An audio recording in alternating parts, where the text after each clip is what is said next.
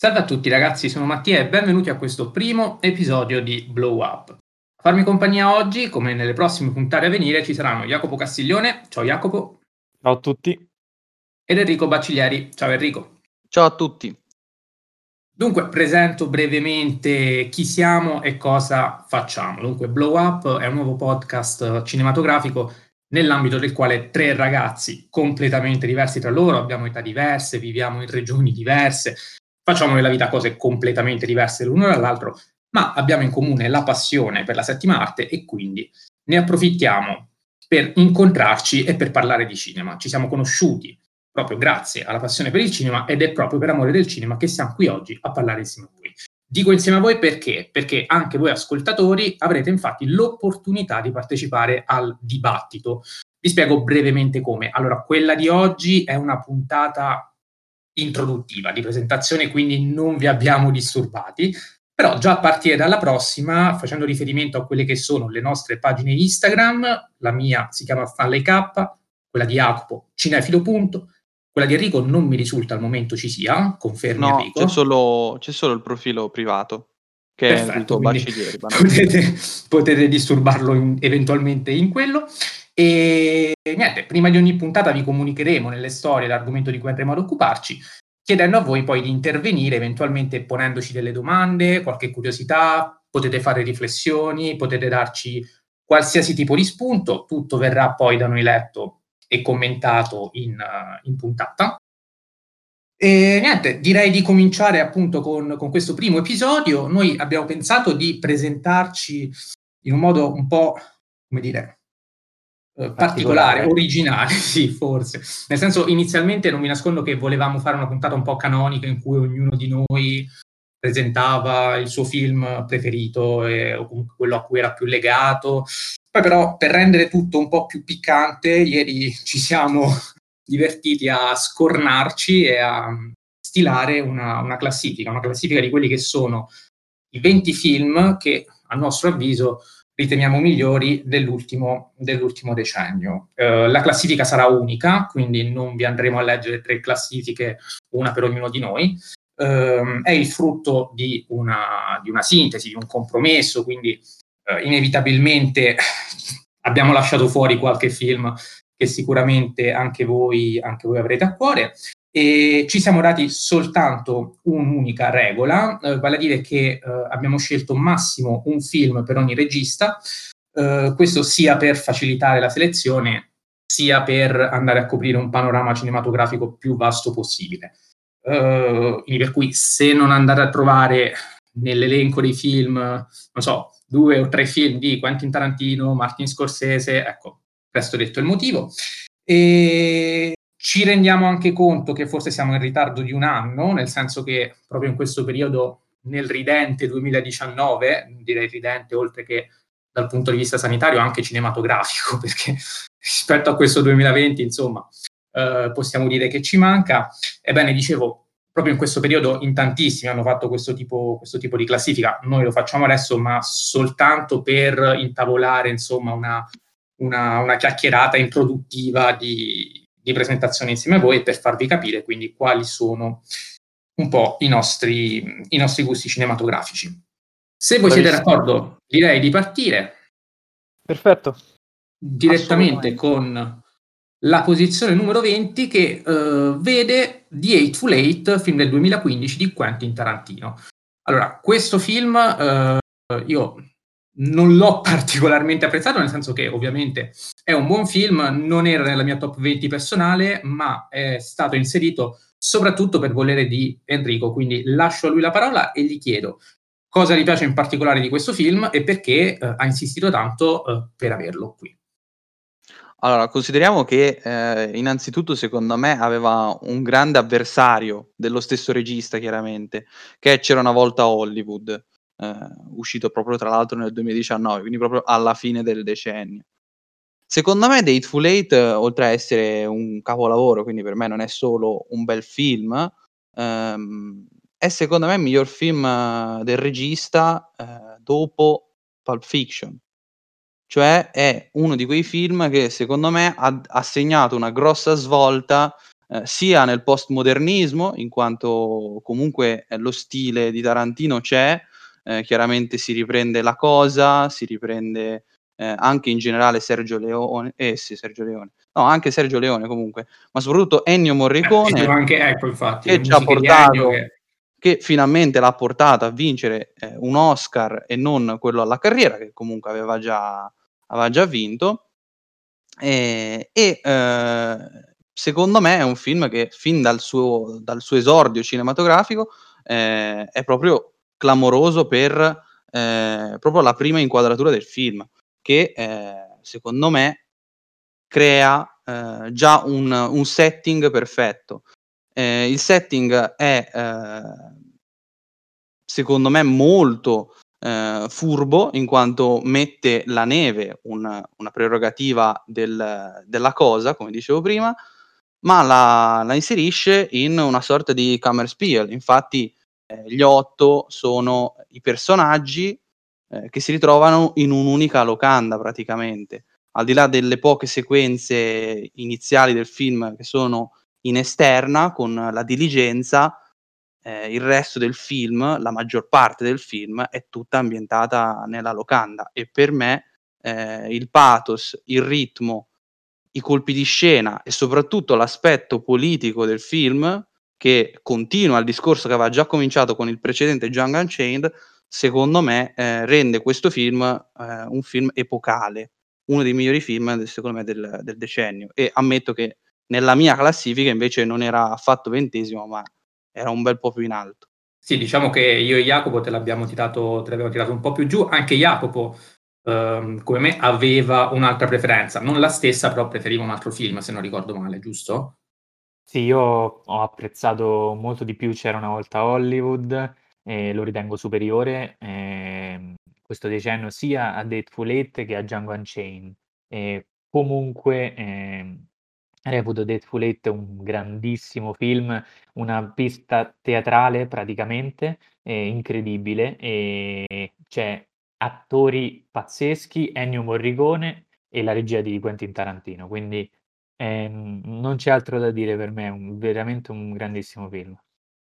Allora, io, uhm, vado un po' in controtendenza, nel senso che e lo farò spesso, credo, nel corso di questa, corso di questa lettura, perché, perché uh, tra i miei preferiti di Quentin, invece di Quentin Tarantino, ovviamente c'era uh, Django Unchained, um, che preferivo proprio per uh, un ritmo decisamente più, più, frenetico. Dico la verità, di The Eightful Eight ho patito un po' alcune fasi lente, necessariamente lente per il tipo di film, me ne rendo conto, però per quelli che sono so, eh, i motivi per cui guardo un film di Tarantino, ecco, mi aspettavo qualcosa sicuramente di, di, di, più frenetico. Poi è un film che ho visto soltanto una volta, quindi sicuramente va rivisto.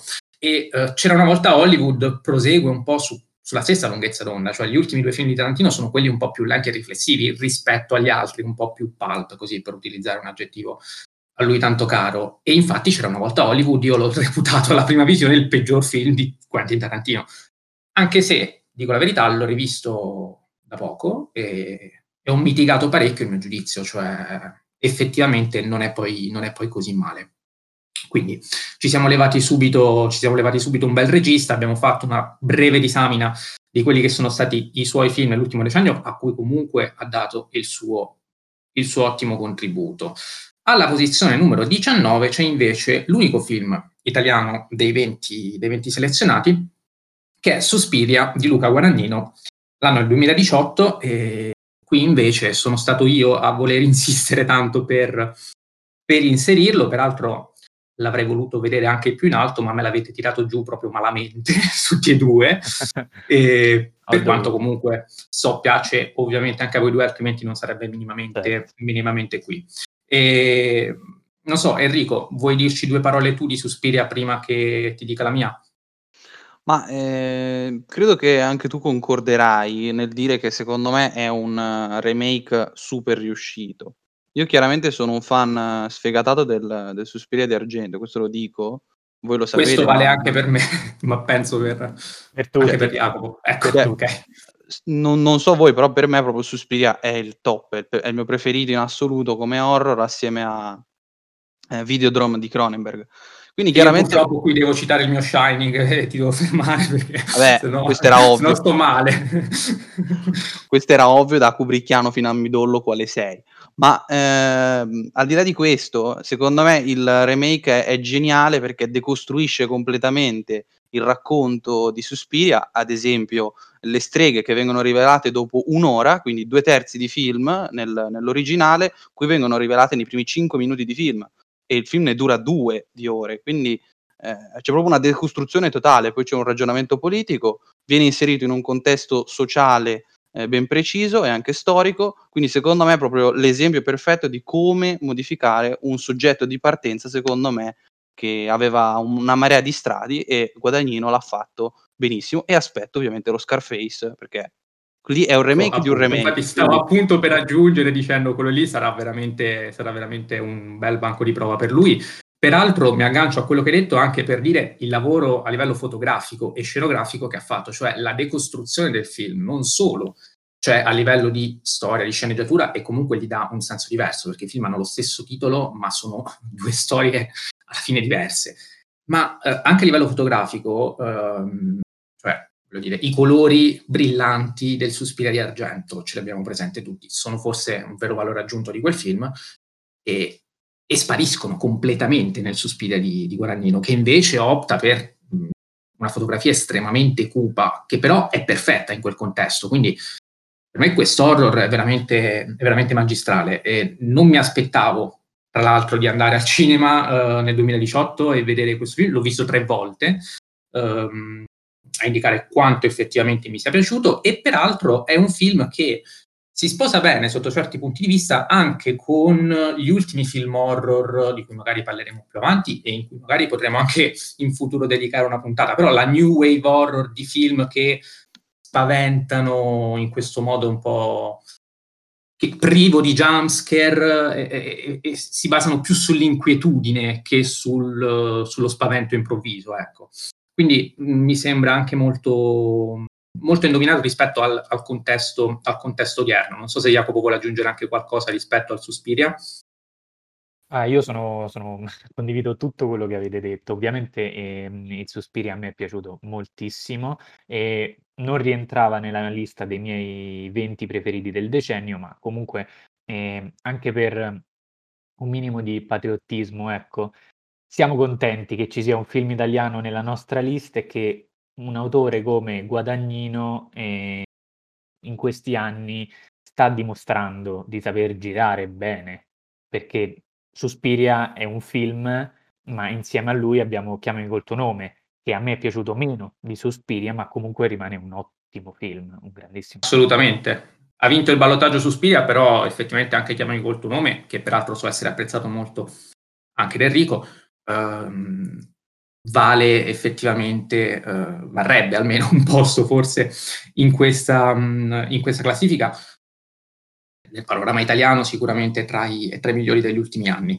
Procedo con la posizione numero 18 che è occupata da un altro film dell'orrore. Si tratta di Midsommar, a proposito appunto di New Wave dell'horror, film del 2019 che ha vinto a sua volta il ballottaggio con Hereditary, altro film dello stesso regista, nell'anno precedente.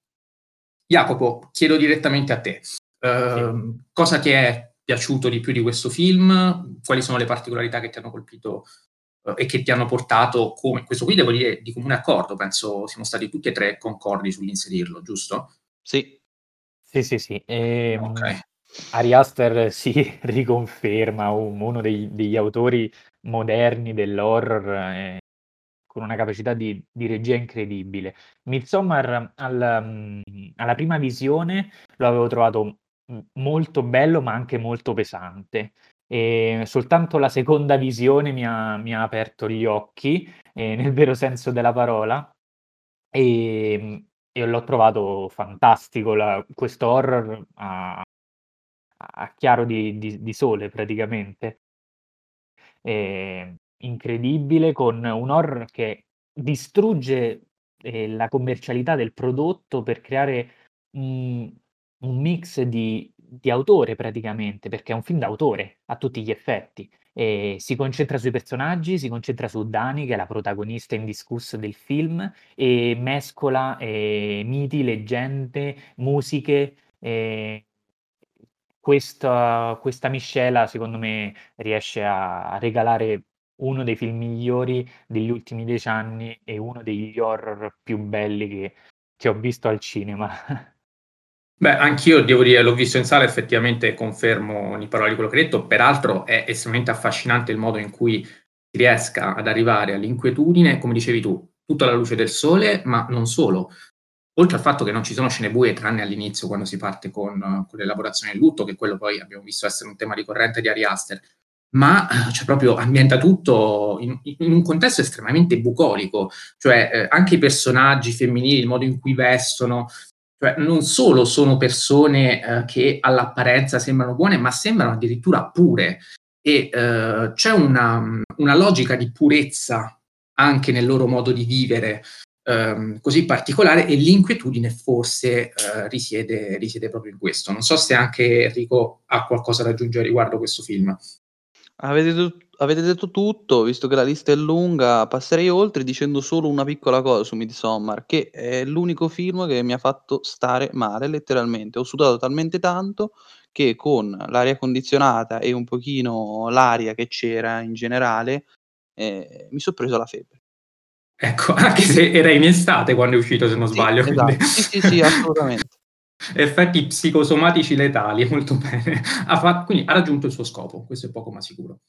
Passiamo alla posizione numero 17 in cui c'è un film essere molto caro a entrambi, cioè che so essere molto caro a entrambi, ovvero The Irishman di Martin Scorsese, film del 2019 che io mh, non ho assolutamente amato, Ehm, poi vabbè, io ho questo problema con Scorsese, nel senso che quando guardo i suoi film, anche quando... risolvere. Sì, evidentemente, quando guardo i suoi film, anche quando mi piacciono, eh, mi rendo conto che non mi piacciono mai come piacciono agli altri, quindi è sempre un gradino sotto, non so, eh, però insomma, anche per gli ascoltatori amanti di Scorsese possono stare tranquilli perché qui con Jacopo ed Enrico sono assolutamente, assolutamente coperti. Quindi appunto lascio la parola direttamente ad Enrico e ti chiedo cos'è che ti ha colpito di più di questo film e cosa ti ha spinto a metterlo in questa lista. No, volevo confermare il fatto che gli ascoltatori possono stare tranquilli perché quello a redarguire Mattia so sempre io, quindi state tranquilli che ci sono io.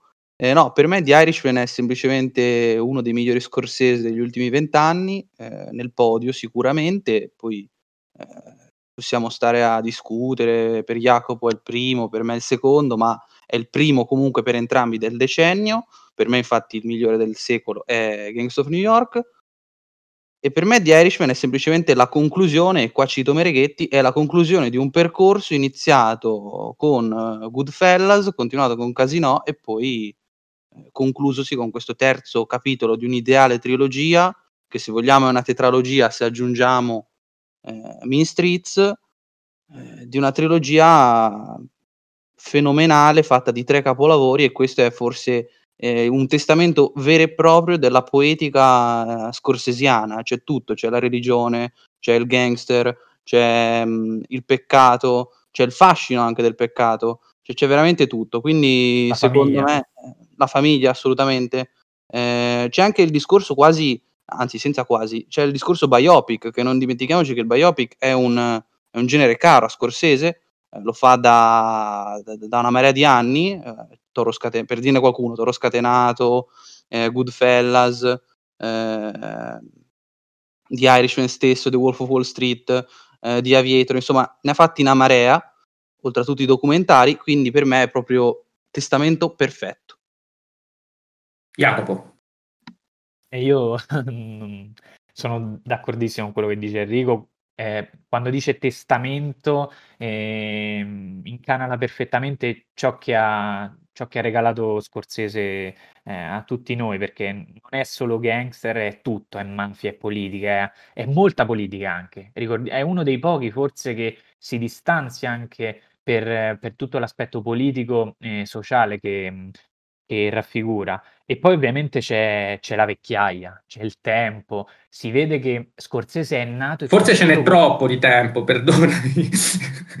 Scusami se ti interrompo, però penso tra i maggiori limiti ci sono tre ore e mezza di durata e una prima ora e mezza che io personalmente ho trovato insostenibile. Guarda, io sono Te lo dico con una battuta prima che mi bastoniate e mi sto zitto, mi taccio, No, mi no, no, no, no. Allora, sicuramente la lunghezza del film può essere una un problema, ma, ehm, non lo è stato per me. Io l me lo sono divorato in sala, sono stato fortunato da da vederlo in sala, Eh beh, quello anche fa la differenza però, eh, va Sì, detto. sicuramente fa la differenza. Sì. E ho sentito Scorsese, ho sentito la vecchiaia e dei personaggi, dei protagonisti, ma anche sua, perché veramente è un film in cui ci ha messo il cuore e che ricorderemo come un un gioiellino scorsesiano e ri rimarrà veramente nella storia, almeno a mio parere. Ehm, tutto qui, perfetto. Molto bene, non aggiungo altro, uhm, e passiamo subito alla posizione numero 16, occupata da The Neon Demon, film del 2016 di Nicolas Winding Refn, che ha vinto peraltro il ballottaggio con Drive e Solo Dio perdona, altri film dello stesso dello stesso regista.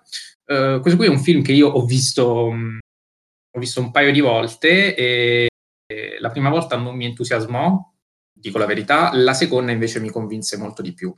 Uhm, i miei limiti, cioè i limiti che avevo rinvenuto risiedevano principalmente in qualche in qualche difetto di sceneggiatura, perché? Perché c'era una trasformazione della protagonista che ricordo un po' troppo repentina, cioè, ehm, che a mio avviso sembrava immotivata, nel senso ricordo perfettamente c'era una scena di una sfilata in cui, uhm, luci al neon, sflesciate varie, e visivamente questo qui è un film pazzesco, nulla da dire, però insomma, mhmm, e lei cambia e Forse il e e migliore, forse il migliore film visivamente della lista. Oddio, Posso la lista è Assieme la a lista è ancora lunga, assieme però al film del decennio, secondo me. Sono i 2 insieme al primo.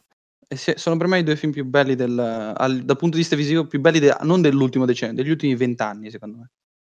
Va bene, poi magari ne riparliamo meglio a lista conclusa, così abbiamo anche un panorama più completo. Ehm, e quindi dicevo, qualche limite secondo me ce l'ha, però effettivamente visivamente nulla da dire. Ehm, so essere un film molto caro ad Enrico, quindi chiedo a lui se vuole aggiungere qualcosa. Assolutamente, per me io sono molto legato a questo film, ehm, ehm, abbiamo diciamo trovato un compromesso io e Jacopo, perché per Jacopo è Solo Dio perdona, il film di Refn del decennio. Io Eh purtroppo sì. Solo Dio perdona non l'ho visto, ho visto solo Drive e The Neon Demon.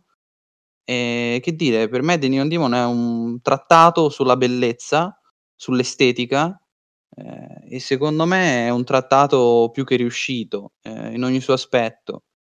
Chiaramente il film, mhmm, può non piacere, io com comprendo tutte le critiche, comprendo ad esempio perché su Metacritic abbia mi pare 42, lo comprendo perfettamente, però io non posso che vederlo, io l'ho visto già 3 volte e ogni volta rimango ammaliato da tutto, da da Elle Fanning, dalla fotografia, dalla regia, ehm, dalla sceneggiatura che per me, ripeto, è un trattato sulla bellezza e poi ogni volta quel For Live mi lascia sempre alla fine del film mi lascia sempre col cuore veramente e poi vabbè la colonna sonora, ma sappiamo che, ehm, Refn con la colonna sonora è sempre un mostro. Passo la parola so a se Jacopo che ecco, sì, voleva di forse Solo dire qualcosa perdona. anche sul sul suo preferito Guarda, di Refn. guardate allora no, ehm, dico una piccolissima cosa su Solo Dio perdona, che secondo me è il suo il suo migliore, ma si parla veramente di pochissima differenza. Ehm, dico una cosa su The Neon Demon, che non so se ci avete fatto caso, ma è già il secondo film, e forse basta, che prende ispirazione da Dario Argento, perché abbiamo abbiamo citato Suspiria, ma The Neon Demon è molto Argento. E su questo Enrico penso sia d'accordo e il suo piacere è anche derivato da quello, secondo me. Assolutamente sì, ma soprattutto altra cosa, mi pare che lo stesso Guadagnino dica che il vero remake è The Neon Demon, cioè mi mi pare, però non vorrei sbagliarmi. Mi pare che proprio lo stesso Guadagnino lo dica, perché chiaramente Guadagnino ha detto che voleva farne una sua versione di Suspiria. Certo, certo. Comunque un film grandioso, ehm, non so Mattia se se anche tu Allora, non era nella nella nella mia personalissima top 20, però non ho, cioè, ripeto, a parte quella qualche riserva di sceneggiatura che personalmente mantengo nel tempo, però eh, effettivamente riconosco che è un film che qui ci sta, cioè non, non mi disturba affatto. E, mm, anzi, peraltro, Meno male. regista, no, no, assolutamente, nulla da dire. E, mm, passiamo alla posizione numero 15 con un film che invece ho apprezzato molto di più, uh, ed è First Reformed del 2017, diretto da Paul Schrader. Eh, Jacopo. Allora, così ti lancio. Che cosa, che cosa posso dire? Un film grandioso, un capolavoro moderno eh, che riprende a piene mani quello che era Taxi Driver, scritto dallo stesso, dallo stesso Schrader. E il film è, è incredibile. Intanto ehm, prende sicuramente ispirazione sia dal suo stesso Taxi Driver, ma anche da, da Bergman, eh, con le luci d'inverno, e ne fa un capolavoro immane, visivamente, registicamente, di sceneggiatura, è veramente un capolavoro. Il personaggio del il protagonista, il, il prete, il pastore, ehm, si, si sviluppa, evolve in una maniera che veramente, forse solo soltanto De Niro in Taxi Driver ehm, ha avuto un, un'evoluzione del genere completa e, e riesce comunque a parlare di un uomo e a parlare della religione, a parlare della vita e a parlare dell'ecologia. Riesce veramente a, a mettere in luce tutto ciò che, che Schroeder voleva raccontare e lo fa con semplicità, lo fa con veramente con grandissima abilità registica e... Con grandissima eleganza, sì. Se, se, si pensa soltanto a come comincia questo film, con la corsa fantasma dei titoli di testa, di una geometria meravigliosa. No, no, no, incredibile, veramente. Peraltro questo film che riprende eh, il diario di un curato di campagna, tantissimo di, anche, Besson. Certo, anche Besson. Certo, certo. sicuramente cioè, tra i film eh, che l'hanno ispirato c'è sicuramente questo. E mh, sì, mi riallaccio a quello che dici proprio per dire che io ho notato una pulizia della, della regia incredibile, che si abbina magnificamente ad una, ad una, una scenografia altrettanto pulita, spartana, essenziale, e che ha un senso. Cioè, allora, io, essendo, vabbè, gusti kubrickiani, quindi quando ci sono queste, queste belle carrellate, questa, questa, simmetria scenica, chiaramente non posso che, che, esserne, che esserne estasiato. Ma c'è un perché, cioè non è estetica fine a se stessa. Non è a se stessa. È finalizzata a un determinato messaggio, un film che pone domande veramente importanti, prescindendo da quelle che possono essere le risposte, ciò che conta è la domanda e questo film ne fa. Quindi sta allo spettatore poi andare andare a non tanto a ricercare le risposte, ma a porsi queste domande. Uh, credo sia alla fine la cosa, la cosa più significativa. Passiamo ora alla posizione numero uh, 14 che viene occupata da Roma di Alfonso Cuaron, film del 2018 uscito uh, su Netflix. E qui anche io non, non l'avrei assolutamente inserito in lista, nonostante sia un film fotograficamente e registicamente di altissimo, di altissimo valore. E chiedo quindi subito ad Enrico cosa ci fa qui. Proprio così. Ma in realtà poi lo dirà meglio Jacopo, visto che per Jacopo è molto più bello. eh, per me Roma... Ah, è vero, è vero, è vero, per Jacopo è molto più bello. Sì, scusate, avevo... vabbè. Comunque per me Roma in generale è un film incredibile. Se vogliamo, Jacopo è molto felliniano, lo sono anch'io, tu forse meno, Mattia. E, mm, io invece eh, Roma l'ho trovato un po' la Marcord di, Parecchio, sì, eh, di, di Quaron. E che dire, l'ho, l'ho apprezzato molto. L'unica mini, ma proprio mini, mini, mini, mini, mini riserva che mi fa dire 4 stelle e mezzo anziché 5 è il fatto che ho trovato quel, quell'estetica, quella eh, grandezza formale, l'ho trovata eh, a volte eh, eccessiva, l'ho trovata a volte di maniera, anche se poi però c'è quel, quel carrello e quel piano sequenza finale che per me merita, ecco, que- solo quel carrello lì merita l'Oscar che ha vinto a regia e fotografia, solo quello, solo quello. Non parliamo della sequenza dell'incendio, non parliamo di altre sequenze, che anche, anche le altre sono stratosferiche. Comunque passo la parola a Jacopo, che lui l'ha amato molto più di me. Sì, io sono rimasto estasiato da, da Quaron, sicuramente il suo film migliore, eh, a distanza anni luce da, dai figli degli uomini, che comunque era un, un grandissimo film. E Roma è per me un capolavoro eterno, eterno perché ce lo ricorderemo tra 10, 20, 30, 40 anni e, e, e avanti così.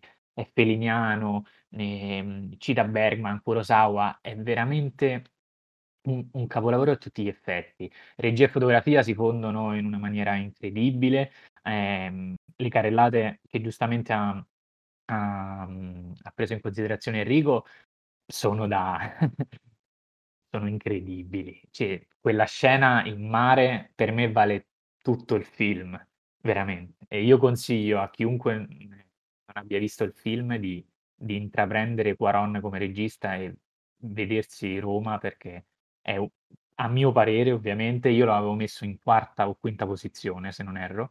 Quarta, uno, quarta posizione. È uno dei migliori film di, que- di questi vent'anni, ma anche 30, è un grandissimo film, grandissimo Quaron che io consiglio a tutti, niente più, questo. Molto bene, posizione numero 13, andiamo veloci che ci stiamo un po' dilungando, um, occupata da Blade Runner 2049. Qui uh, abbiamo selezionato questo film di Villeneuve che in questo decennio si è scatenato, ne ha diretti veramente tanti.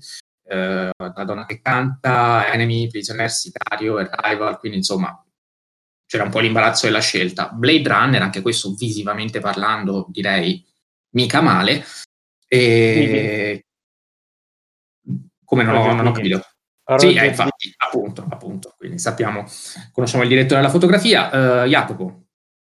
Sì, eh, non lo nascondo. Eh, Villeneuve è uno dei registi che, che più apprezzo in, nel panorama hollywoodiano, eh, quindi strettamente americano è un uno dei migliori sicuramente nel panorama moderno.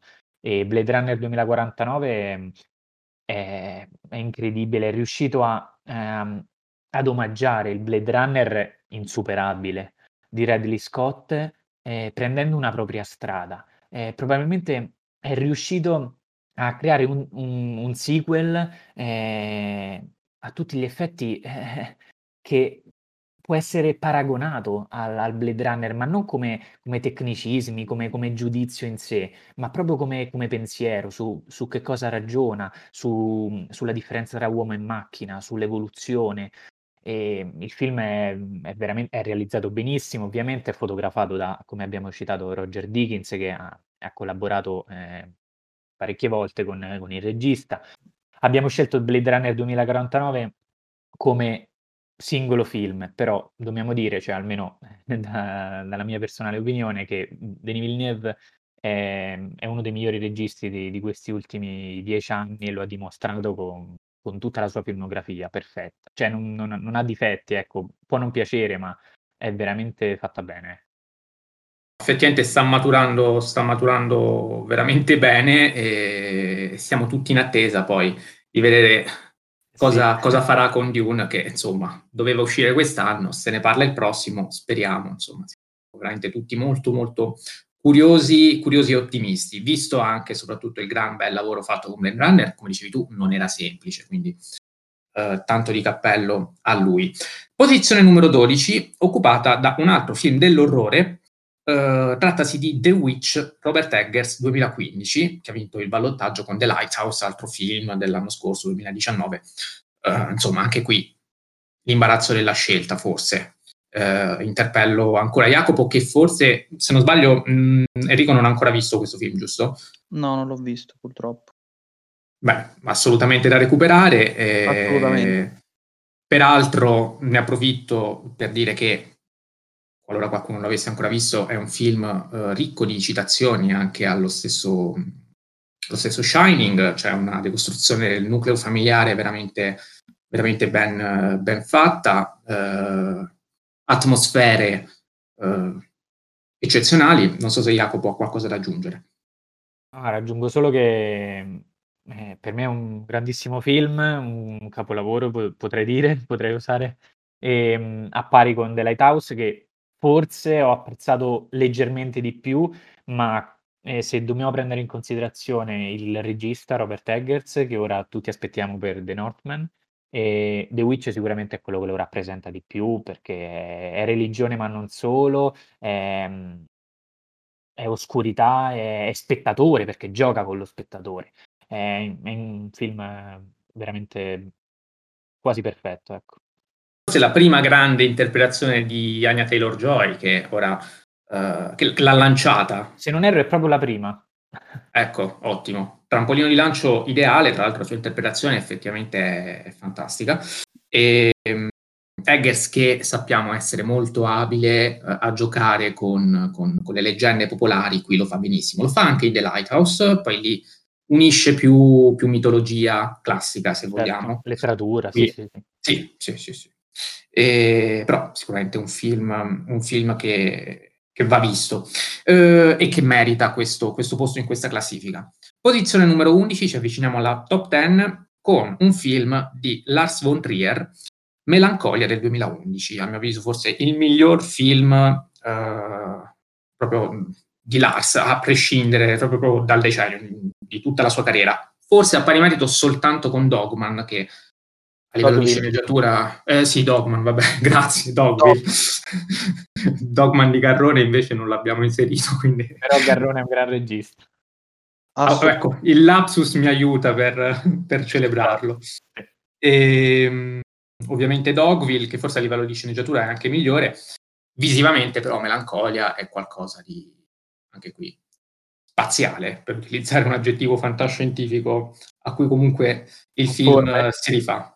Enrico, chiedo a te che ti ho lasciato un po' in disparte ultimamente, ti chiedo anche scusa. Melancolia, cosa, cosa ci racconti? Ma eh, secondo capitolo della trilogia della depressione, superiore secondo me al terzo, che era sempre di questo decennio, va detto, e per me Melancolia è... non, per me non è il migliore di Lars, però è senza ombra di dubbio nel suo podio. Quindi comunque concordo con, quanto, con quello che, tutto quello che hai detto. Se vogliamo, forse eh, delle due parti si può discutere su quale sia la più riuscita, per me è la seconda. Beh, sono anche due tipi di, di regie differenti, di, di momenti. Sembrano quasi due film messi insieme, effettivamente, però hanno assolutamente un loro senso. Si riallacciano perfettamente entrambi a quel tipo di prologo, soprattutto la seconda, eh, che poi i prologhi di Von Trier già con Antichrist ci aveva abituato a queste, a queste sequenze mh, mm, visivamente spettacolari, con musiche. Eh, incredibili. Quindi non so, Jacopo, vuoi aggiungere qualcosa su Melancolia? No, soltanto che se non l'avete visto, recuperatelo perché lo abbiamo inserito tutti nella lista e lo inseriranno tutti. Sì, eravamo assolutamente tutti, tutti concordi. Poi, chiaro, Melancolia, come tutti i film di Von Trier, non è un film che ecco, può piacere a tutti, nel senso eh, ha i suoi limiti, soggettivi, chiamiamoli così, nel senso non è il film che si guarda tutti insieme la sera in famiglia, ecco, per intenderci. D'altronde la trilogia della depressione può assolutamente darvi, darvi un indizio in, in, tal senso, però l'analisi è veramente la psicoanalisi forse che peraltro vuol dire, ehm, se non sbaglio, non so se Kristen Dunst ehm, e anche lo stesso Lars von Trier erano andati in terapia, eh, quindi loro hanno realmente, vabbè, von Trier lo sappiamo tutti, ma anche la stessa attrice, ehm, Molto come probabile. se non recitasse. Ehm, mi pare di aver letto da qualche parte che lei stessa, avendo sofferto di depressione, è entrata in modo quasi naturale ehm, nella parte che effettivamente è veramente strepitosa. Uh, proseguiamo, quindi entriamo nella top 10 con L'uomo che uccise Don Chisciotte, uh, film del 2018, Terry Gilliam, allora io ammetto questo film non l'ho visto, quindi lascio subito la parola a Enrico per parlarcene. Io amo con tutto me stesso Brasil, cioè partiamo da questo presupposto che per me Brasil è uno dei miei dieci film preferiti in assoluto. L'uomo che ha ucciso Don Quixote eh, è anche qui si può parlare di testamento come per Scorsese, è il testamento assoluto della, della poetica di Gilliam ed è un film che tecnicamente è magistrale, eh, con attori magistrali, eh, tra cui uno che c'era in Brasile, eh, che interpreta proprio Don Quixote, e poi soprattutto è uno degli, diciamolo che uno degli attori del decennio è Adam Driver, e diciamolo, no? Eh sì, diciamo. Un attore emergente, anche lui, vabbè, conoscerete e l'uomo, e l'uomo che uccise Don Quixote è, secondo me, una delle sue più belle interpretazioni. Sono d'accordo. Jacopo, qualcosa da aggiungere?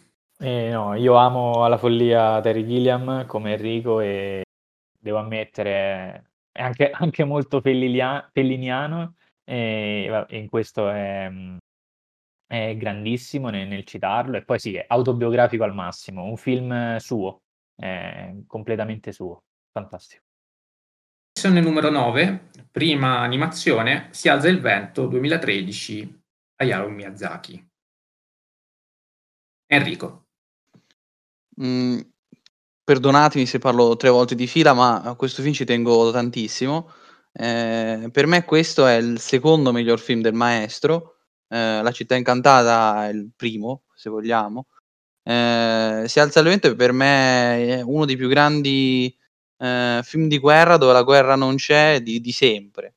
È un film che secondo me è proprio perfetto, ha degli ultimi l'ultimo quarto d'ora è io di norma non mi emoziono coi film, l'ultimo quarto d'ora di Si alza il vento è uno dei film è, è uno, proprio uno dei momenti che più mi, mi, mi sono messo a piangere, mi ha devastato come film ed è secondo me anche qui per la terza volta lo dico, è un testamento anche qui, anche perché la figura di Giro Rikoshi è la stessa di eh, Miyazaki, Miyazaki nei disegni degli aerei, che sono i disegni delle animazioni in ogni cosa. Eh, questo film proprio spri- sprizza Miyazaki da ogni poro e quindi io assolutamente non, non potevo non mettere questo tra i miei film del decennio. Jacopo? Eh, non aggiungo nulla, è, è, un film da vedere, perfetto, e Miyazaki si riconferma uno dei migliori registi di sempre. quindi... Allora, interpello quindi direttamente te per commentare sì. il film che abbiamo classificato alla posizione numero 8, I fili del mare, altra animazione uh, del 2019 di Watanabe. Sì, è divertente che i due film d'animazione, gli unici due film d'animazione presenti in lista sono entrambi in, uh, vicini, ottava e nona posizione. I fili del mare l'ho, l'ho visto parecchie volte, è uscito nel 2019, quindi parecchio recente. E io l'ho, l'ho paragonato a 2001, non tanto, forse così, detta così, potrebbe essere quasi eh, negativo, eh, però I figli del mare è veramente un, un, capolavoro visivo e un capolavoro poetico, eh, semantico, perché nel, cita Kubrick, lo fa eh, co- con le parole, cita anche Akira, eh, grandissimo altro film d'animazione, e questo I figli del mare è, è un crescendo, è un, è un film di di percorso, di evoluzione di di una bambina, ma è anche, mhmm, la creazione di di un mondo, un la nascita in generale. È veramente qualcosa di di spaziale, che va visto assolutamente, uno dei migliori film d'animazione che abbia mai visto e merita la la lista sicuramente. Enrico? Io io sottoscrivo tutto, ehm, dico solo due cose: io rispetto a Jacopo ho avuto la fortuna di vederlo ben due volte in sala tu l'hai visto in sala, io no. Due volte.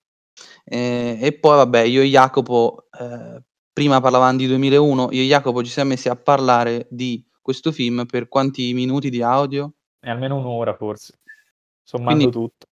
Questo vi fa capire quanto questo film sia semanticamente pregno eh, e poi ha probabilmente il più bel trip del decennio. Questo è un film che io non vedo l'ora di, di recuperare, eh, spero di farlo il prima possibile, non l'ho ancora visto. Come non ho visto il film classificato alla posizione numero 7, eh, questa volta per colpa della distribuzione italiana, devo dire, perché nella mia regione non è stato proprio distribuito. Stavo per andare a Roma da Jacopo a vedermelo e poi purtroppo la trasferta è saltata. Sto parlando di Ema, film del 2019 di Pablo Larrain. Jacopo, chiedo direttamente a te Guarda, Se- io sì, io dico pochissimo perché so che eh, ci tiene, ci tiene anche molto Enrico, quindi io dico che per me è, fenomenale. Pablo Larraín ha dimostrato in questi ultimi 15 anni di, di saper dirigere in modo magistrale, cioè veramente un film dopo l'altro, tutti meravigliosi. E Emma, secondo me, è il suo capolavoro. ehm, non mer- immeritatamente eh, escluso dal Leone d'Oro di Venezia, eh, cioè o meglio, candidato ma non premiato, ecco. Ehm, è un film eh, in- incredibile con due grandissime interpretazioni, eh, che racconta, racconta il Cile, racconta la storia del Cile, ma racconta anche la famiglia, e la donna. È un film incredibile, guarda, è- lo, lo devi recuperare al più presto perché è uno dei, dei migliori film che ho visto nel 2000 2020, distribuito nel 2020, uscito nel 2019. Sì, sì, sì, sì, ricordo, eh, sì, era qualche mese fa, c'era già il Covid e tutto quanto, appunto abbiamo avuto proprio difficoltà organizzative, se no, se no ti accompagniamo. Enrico, Eh, sì, io sottoscrivo tutto quanto quello che ha detto Jacopo. Eh, forse ci terrei a dire che l'Arrain è spesso poco considerato nel web, per fortuna dalla critica no, e anche dai premi. E, e qui volevo approfittarne per parlare del, de- del candidato che purtroppo eh, io reputo inferiore ad Ema, però che secondo me lo reputo inferiore di un'unghia, che è il Club, che per me uno dei film religiosi più, più pregni e interessanti eh, di sempre, non solo degli ultimi dieci anni.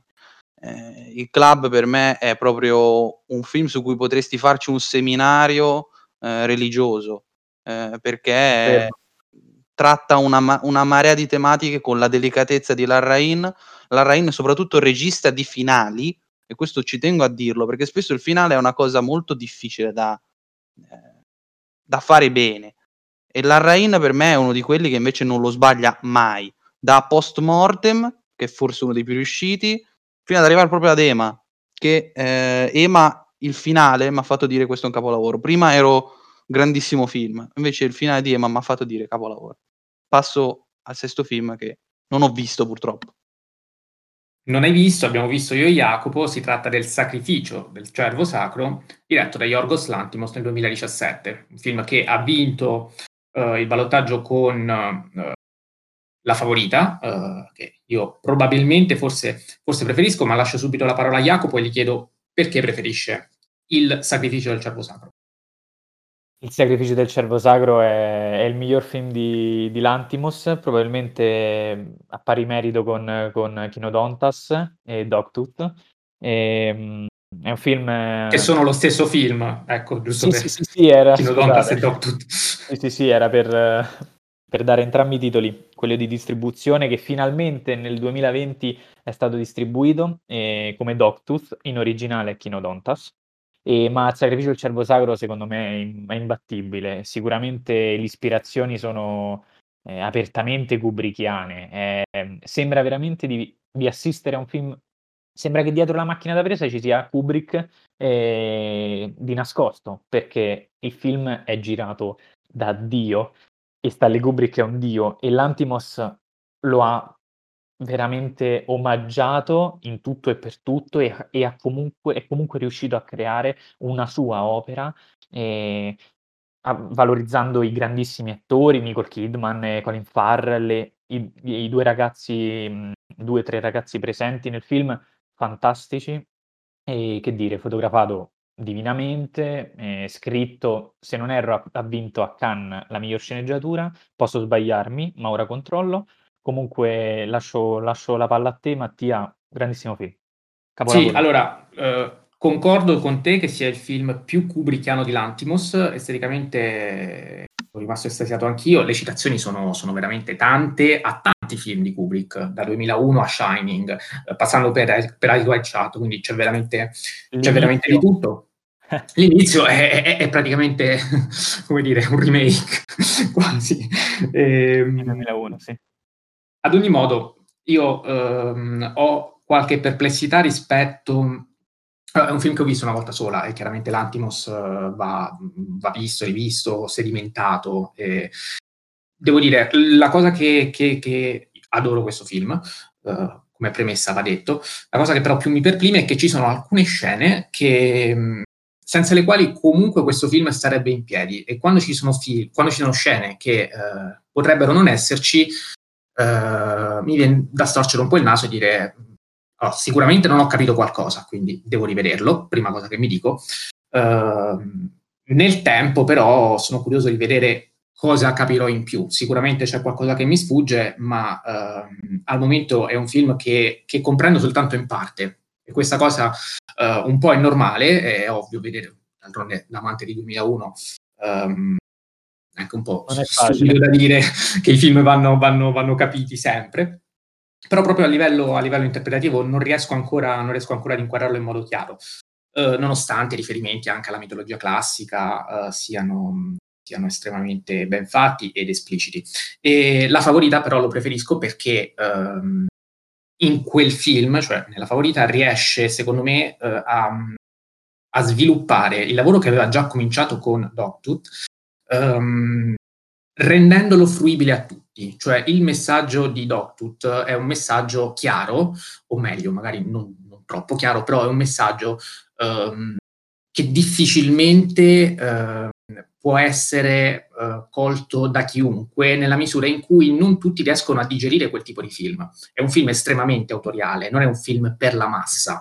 Quindi, uh, per tornare al discorso di Von Trier, non è il film che guardi a casa con la famiglia dopo cena per stare allegri.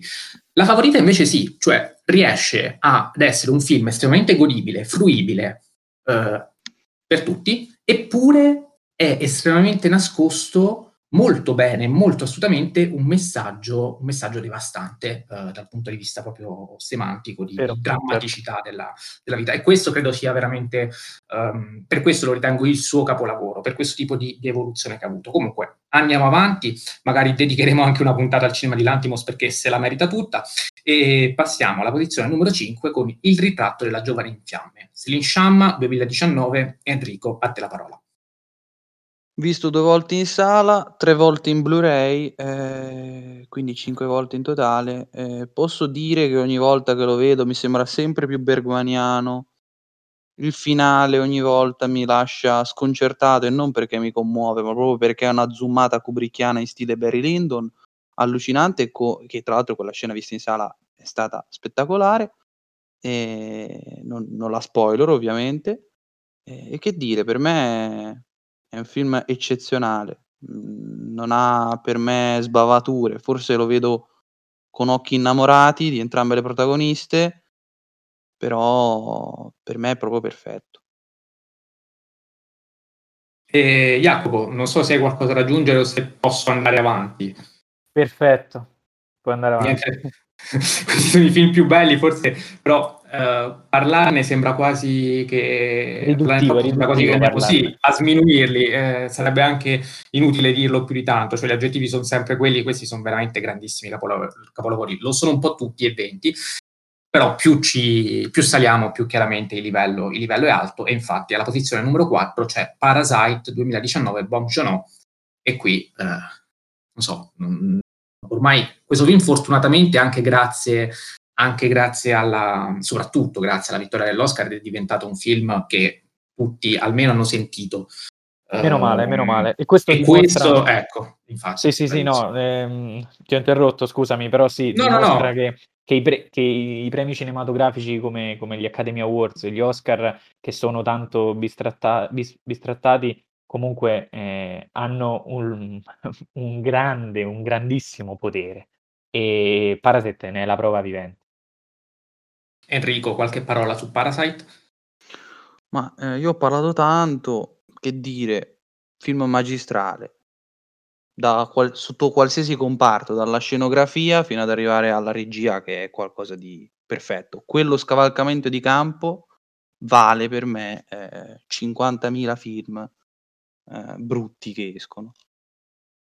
Allora, Parasite, uh, vabbè, abbiamo detto, ha fatto, parlare, ha fatto parlare tanto di sé, anche grazie soprattutto al lavoro fatto agli Oscar. Io dico sempre, questo film è un film che ho visto a novembre, appena uscito in sala, una sala deserta. Invece, sì, sì, fortunatamente dopo gli Oscar l'hanno dato anche in multisala, strapieni, come giusto che sia. Quindi, appunto, uh, speriamo che, che, che, che, il cinema asiatico in generale riesca, anche grazie soprattutto a Parasite, a trovare, a trovare più visibilità. Uh, a proposito di Asia... Uh, aspetta, aspetta, aspetta una cosa. Io... Ah no, ci avviciniamo, ci avviciniamo, al podio, quindi forse, forse, ecco, bravissimo, grazie per avermi interrotto, forse è il caso di andare a fare prima del, di annunciarvi il podio, quelle che sono le cosiddette, non so, menzioni d'onore, cioè i, i grandi esclusi. Facciamo un giro rapidissimo che stiamo andando veramente, veramente tanto lungo. Aggiungo una piccolissima, aggiungo una piccolissima cosa su, su Parasite. E... Palma d'Oro a Cannes e Oscar come miglior film eh, da film straniero. E questo è successo soltanto una volta, invece il miglior film e Palma d'Oro era successo due volte, che Enrico mi ricorda. Eh, oddio, mi sfugge. Era negli anni 50. Era... Eh sì, non ricordo, vabbè. Uh... Non è un problema. Passiamo timido? agli Una roba col timido nel titolo, mi sfugge, scusate. Va bene, passiamo, passiamo, agli esclusi e ci scusiamo anche, magari poi lo, andremo, lo, andremo tutti, lo, andremo, tutti, a ritrovare. E, e sì, io veramente faccio un elenco uh, molto rapido, nel senso che avrei veramente voluto tantissimo Carnage, che reputo la miglior commedia degli ultimi dieci anni, commedia intesa in senso stretto, perché anche Parasite e La Favorita sono commedie, ma proprio a livello quasi teatrale. Um, Roman Polaschi 2011, adoro assolutamente Noi di Jordan Peele, uh, che è anche un altro grande regista che abbiamo escluso, um, film che contrariamente a, quanti, a, quanto ritengono in tanti reputo superiore al suo Scappa uh, Get Out per il tipo di, di, simbolismo e per le citazioni a Shining che anche lì sono, sono veramente pazzesche. E, um, mi piace ricordare Cold War di Pavel Pavlikovsky, film anche questo che uh, chi non ha visto deve assolutamente andarsi a recuperare, e anche Amour di Michael Haneke, uh, 2012, un film che ho visto parecchi anni fa, eh, non sono fresco di visione, ma che, che mi, ha lasciato, mi, ha lasciato, senza parole, poi io adoro questo tipo, questo tipo di, di regista. Enrico, le tue esclusioni io, eccellenti. Io ho due grossi registi che mi andava bene un po' qualsiasi film, in realtà per uno, uno preciso, eh, Allen con Midnight in Paris e poi Wes Anderson che per me è un grande regista e purtroppo io ho puntato su L'isola dei cani o Gran Budapest Hotel, ma non disprezzo certo eh, Murray's Kingdom che è bellissimo, eh, però purtroppo insomma bisogna fare compromessi, 20 film sono, sono pochi, diciamolo, e quindi è stato eh, tolto, e però purtroppo una grave lacuna secondo me nell'ambito dell'animazione è, è Inside Out e in generale la Pixar che purtroppo secondo me eh, ha diretto veramente Inside Out è un capolavoro di Peter Doctor ma purtroppo gli altri due eh, colleghi non sono così d'accordo quindi quindi è più Jacopo che si assume questa responsabilità. Me l'assumo me l'assumo. Vai Jacopo dici tuoi. Sì, io mi sposto un po' dalla dall'America e faccio tre titoli asiatici, ehm, rispettivamente I Saw the Devil di Kim Ji-won, che secondo me si sta rivelando un regista incredibile. Ragazzi, recuperate tutto. Purtroppo la distribuzione italiana, ehm, sta creando parecchi problemi a riguardo.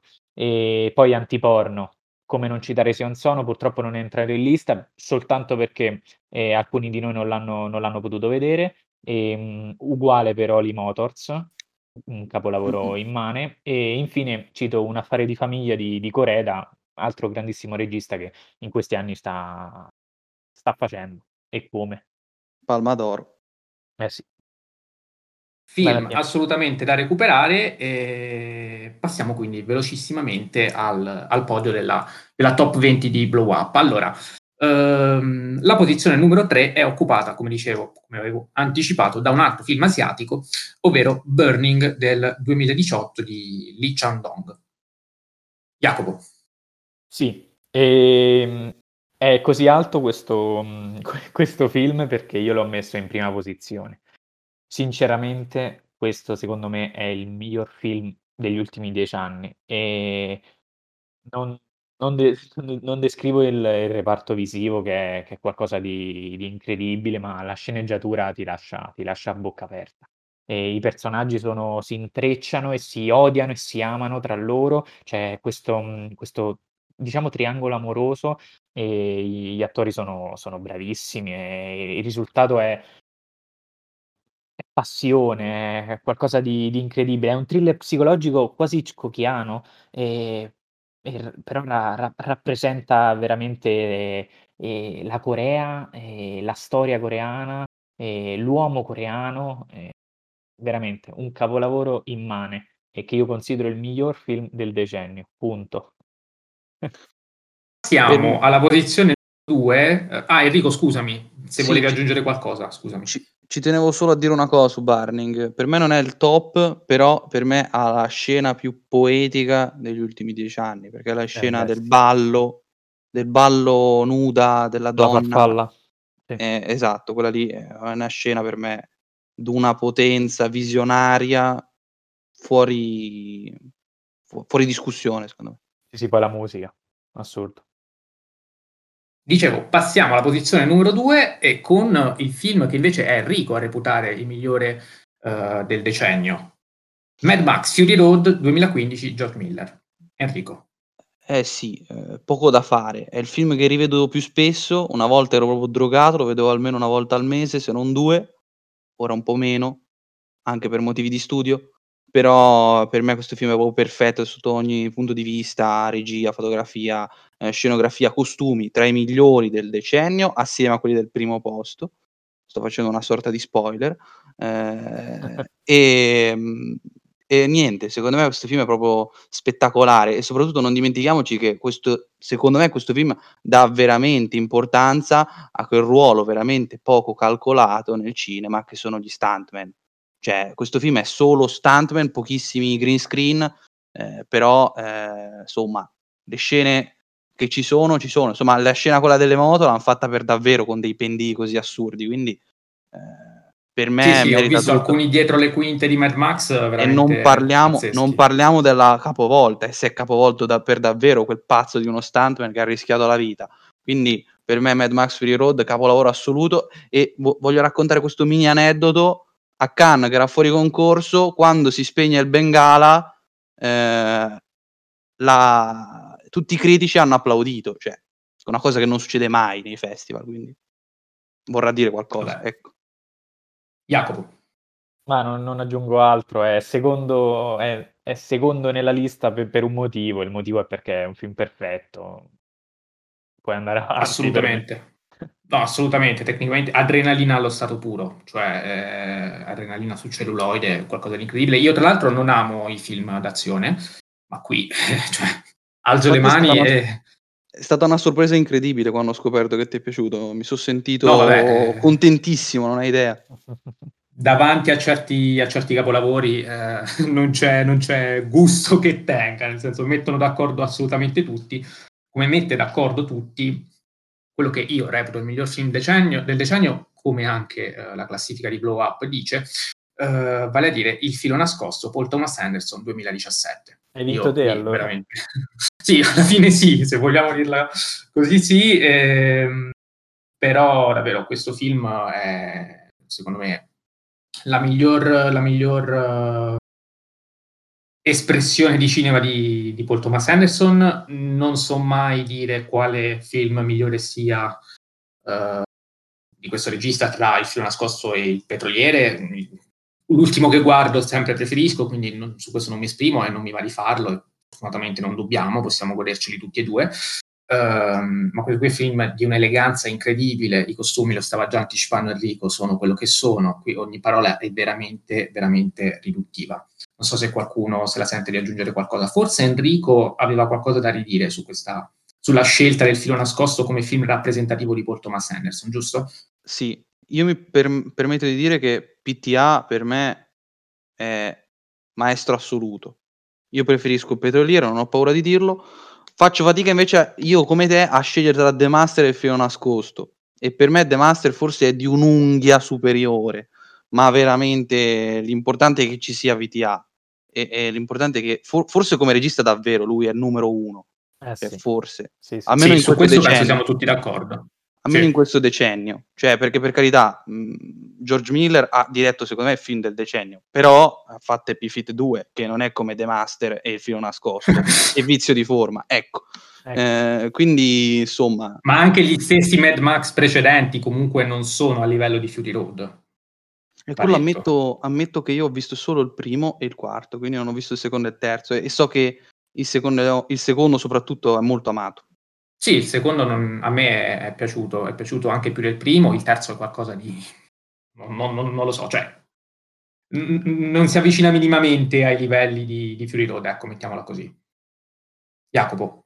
No, eh sì, Paul Thomas Anderson è uno dei miei registi preferiti e Il filo nascosto e The Master sono du- i due capolavori del decennio e anche Vizio di forma è un, è un grandissimo film, forse non un capolavoro, ma siamo veramente lì. Paul Thomas Anderson forse attualmente è il mio miglior regista, è il regista preferito, sicuramente americano, poi non so. Sì, io, sì, americano sono d'accordo. Io preferisco ancora Scorsese per quello, però subito dietro PTA. Io invece ho assolutamente Paul Thomas Anderson e c'è un Yorgos Lantimos che sta scalando non è americano, velocissimamente. No, no, no, assolutamente greco ehm, appunto ho detto americano è sicuramente Paul Thomas Anderson. In generale, di questo, di questo decennio, insomma, la nostra generazione, di quelli contemporanei, certo. sì, assolutamente si sta, si sta avvicinando frettolosamente, scala le sue gerarchie. Allora, siamo andati un pelino lunghi, eh, spero non sia, non sia un problema, per questo magari ci scusiamo, e no. spero che la lettura di questa, di questa, classifica sia stata utile un po' per comprendere quelli che sono i nostri gusti, ma insomma anche per appuntare magari eh, i film che non sono, non sono, da voi ancora stati visionati, cosa che io stesso eh, mi sono apprestato a fare immediatamente. E niente, vi ringrazio per l'ascolto. Noi ci sentiamo lunedì prossimo, eh, vi terremo aggiornati sull'argomento che sceglieremo uh, per il prossimo episodio. Ringrazio e saluto Jacopo Castiglione. Ciao Jacopo. Ciao a tutti, alla prossima. Ringrazio e saluto anche Enrico Bacciglieri. Ciao Enrico. Ciao a tutti e grazie mille per l'ascolto. Ringrazio e saluto ciascuno di voi e niente, al prossimo lunedì.